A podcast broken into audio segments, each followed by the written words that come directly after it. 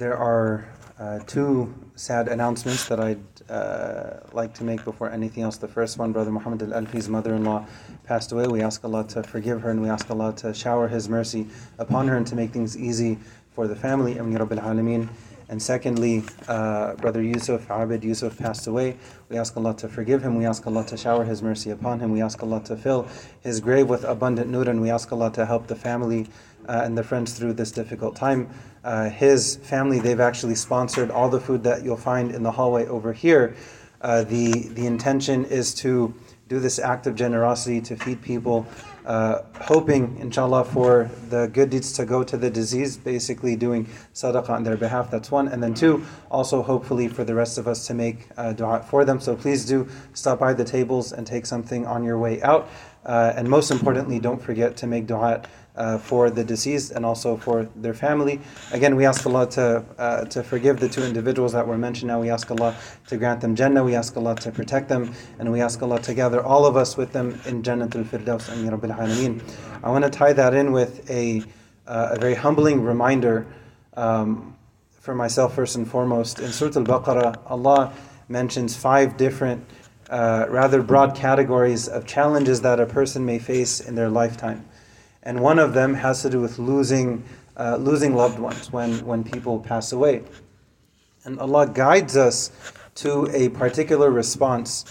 Allah says that for those who are afflicted with any of these trials, and of course that includes when somebody uh, loses uh, somebody close to them, they respond by saying, Inna lillahi wa inna ilayhi raji'un.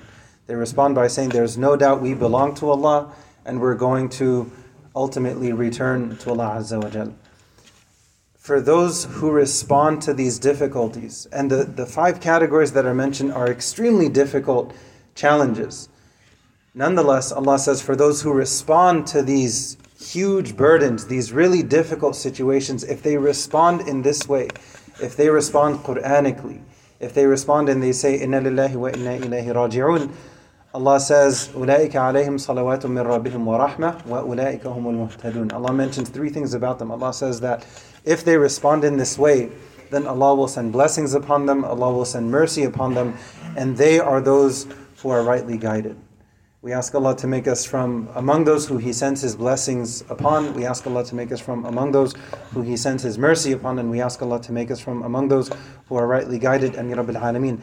What's an action item that we can do now? Because we're still here today. We don't know if we're going to see tomorrow. That's just a cold hard fact for any and all of us. We ask Allah to protect us. We ask Allah for long, healthy, happy lives filled with a whole lot of good deeds. That being said, we understand the reality is the nature of the dunya is that it's fickle. It comes and it goes. And we don't know when that time is going to be. So the idea is to prepare today for when we meet Allah as if that's tomorrow. اتقوا الله ولتنظر نفس ما قدمت لغد واتقوا الله إن الله خبير بما تعملون Allah mentions taqwa before preparation for tomorrow and Allah mentions taqwa after he mentions preparation for tomorrow at the beginning of our day what's priority number one Taqwa.